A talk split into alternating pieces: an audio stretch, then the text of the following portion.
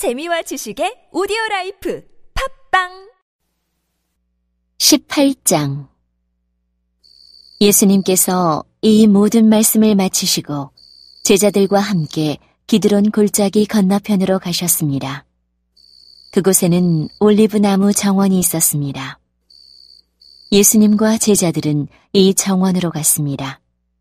그곳은 예수님이 제자들과 함께 종종 모이셨던 곳이므로 예수님을 배반한 유다도 이곳을 알고 있었습니다. 그래서 유다는 로마 군인들과 대제사장과 바리새인들이 보낸 성전 경비대를 데리고 정원으로 왔습니다.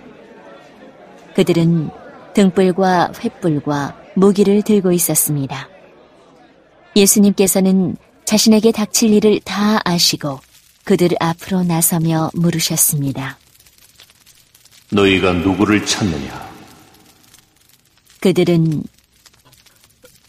나사렛 사람 예수다. 라고 대답했습니다. 예수님께서 그 사람들에게 내가 그 사람이다. 라고 말씀하셨습니다. 예수님을 배반한 유다도 그들과 함께 거기에 서 있었습니다. 예수님께서 내가 그 사람이다 라고 말씀하셨을 때 사람들은 뒤로 물러나 땅에 엎드렸습니다. 그러자 예수님께서 다시 물으셨습니다. 너희가 누구를 찾느냐? 그들이 나사렛 사람 예수다. 라고 대답했습니다. 예수님께서 말씀하셨습니다. 내가 그 사람이라고 너희에게 말하였으니 너희가 찾는 사람이 바로 나라면 이 사람들은 가게 하여라. 이렇게 말씀하신 것은 예수님께서 이전에 아버지께서 제게 주신 자 중에 한 사람도 잃지 않았습니다. 라고 말씀하신 것을 이루게 하시려는 것입니다.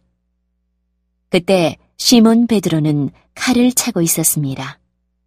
베드로가 칼을 빼어 대제사장의 종을 쳐서 오른쪽 귀를 베어버렸습니다. 그 종의 이름은 말고였습니다. 예수님께서 베드로에게 말씀하셨습니다. 칼을 집에 꽂아라.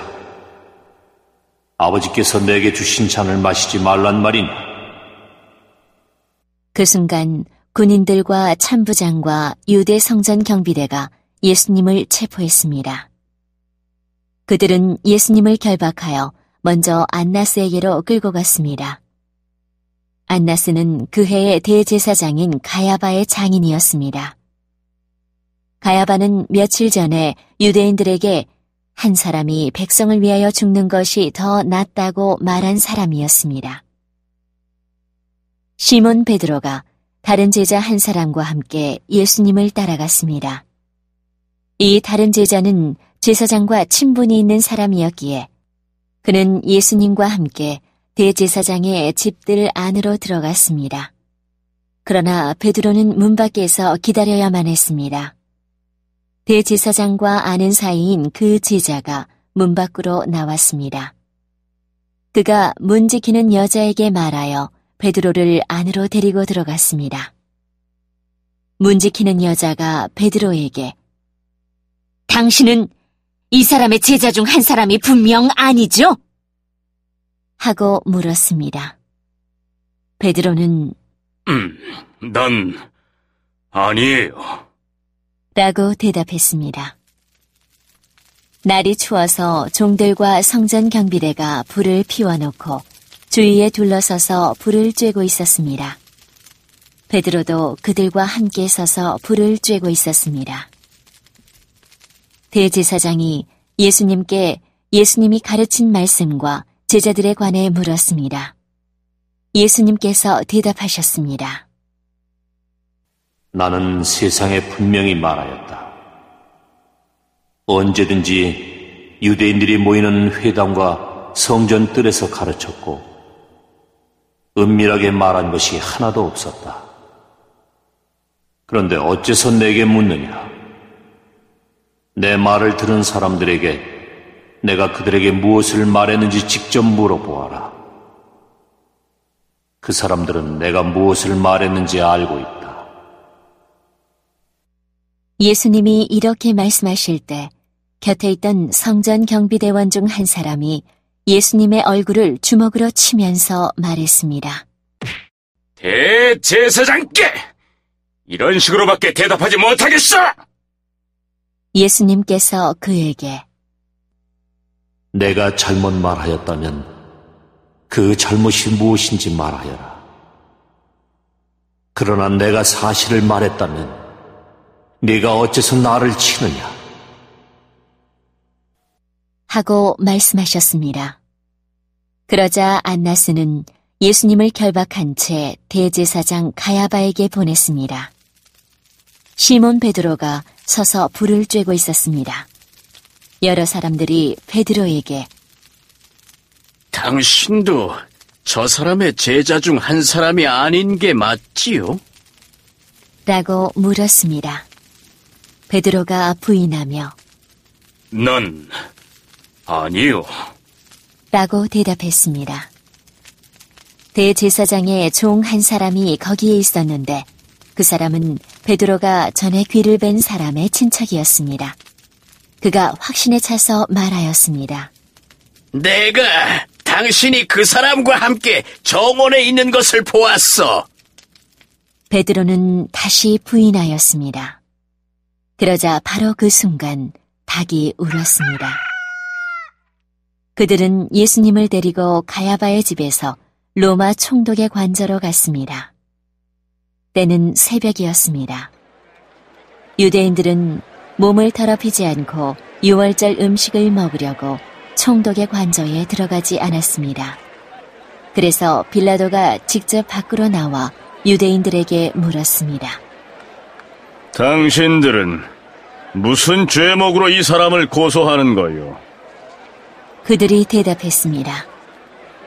이 사람이 범죄자가 아니라면 정동님께 그를 넘기지 않았을 것입니다. 빌라도가 그들에게 말했습니다. 당신들이 직접 그를 붙잡아다가 당신들의 법대로 재판하시오. 유대인들은 빌라도에게 우리에게는 사람을 죽일 권한이 없습니다. 라고 대답했습니다. 이로써 예수님께서 자신이 어떠한 죽음을 맞을 것인지에 관해 전에 하셨던 말씀이 이루어졌습니다. 빌라도는 다시 관저로 들어갔습니다. 그리고 그 안으로 예수님을 불러들여 예수님께 물었습니다. 당신이 유대인의 왕이요? 예수님께서 말씀하셨습니다. 이것은 네 스스로 하는 말이냐? 아니면 다른 사람들이 나에 관하여 네게 한 말이냐?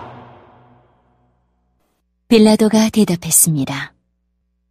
나는 유대인이 아니요.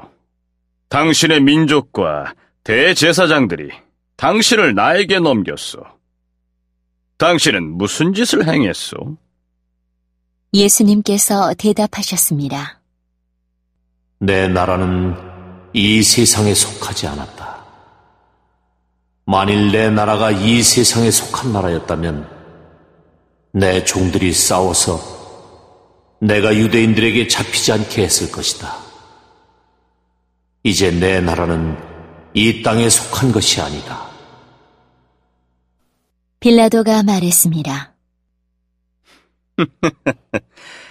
그렇다면 당신이 왕이란 말이요. 예수님께서 대답하셨습니다. 너는 나에게 왕이라고 바르게 말하는구나. 사실 나는 이것을 위하여 태어났으며 이것을 위해 세상에 왔다. 나는 진리에 대해 증언하려고 왔다. 진리에 속한 사람은 내 말을 듣는다. 진리가 무엇이요? 빌라도가 물었습니다. 이 말을 하고 빌라도는 다시 관저에서 나와 유대인들에게로 가서 말하였습니다. 나는 이 사람에게서 아무 죄도 찾지 못하였소.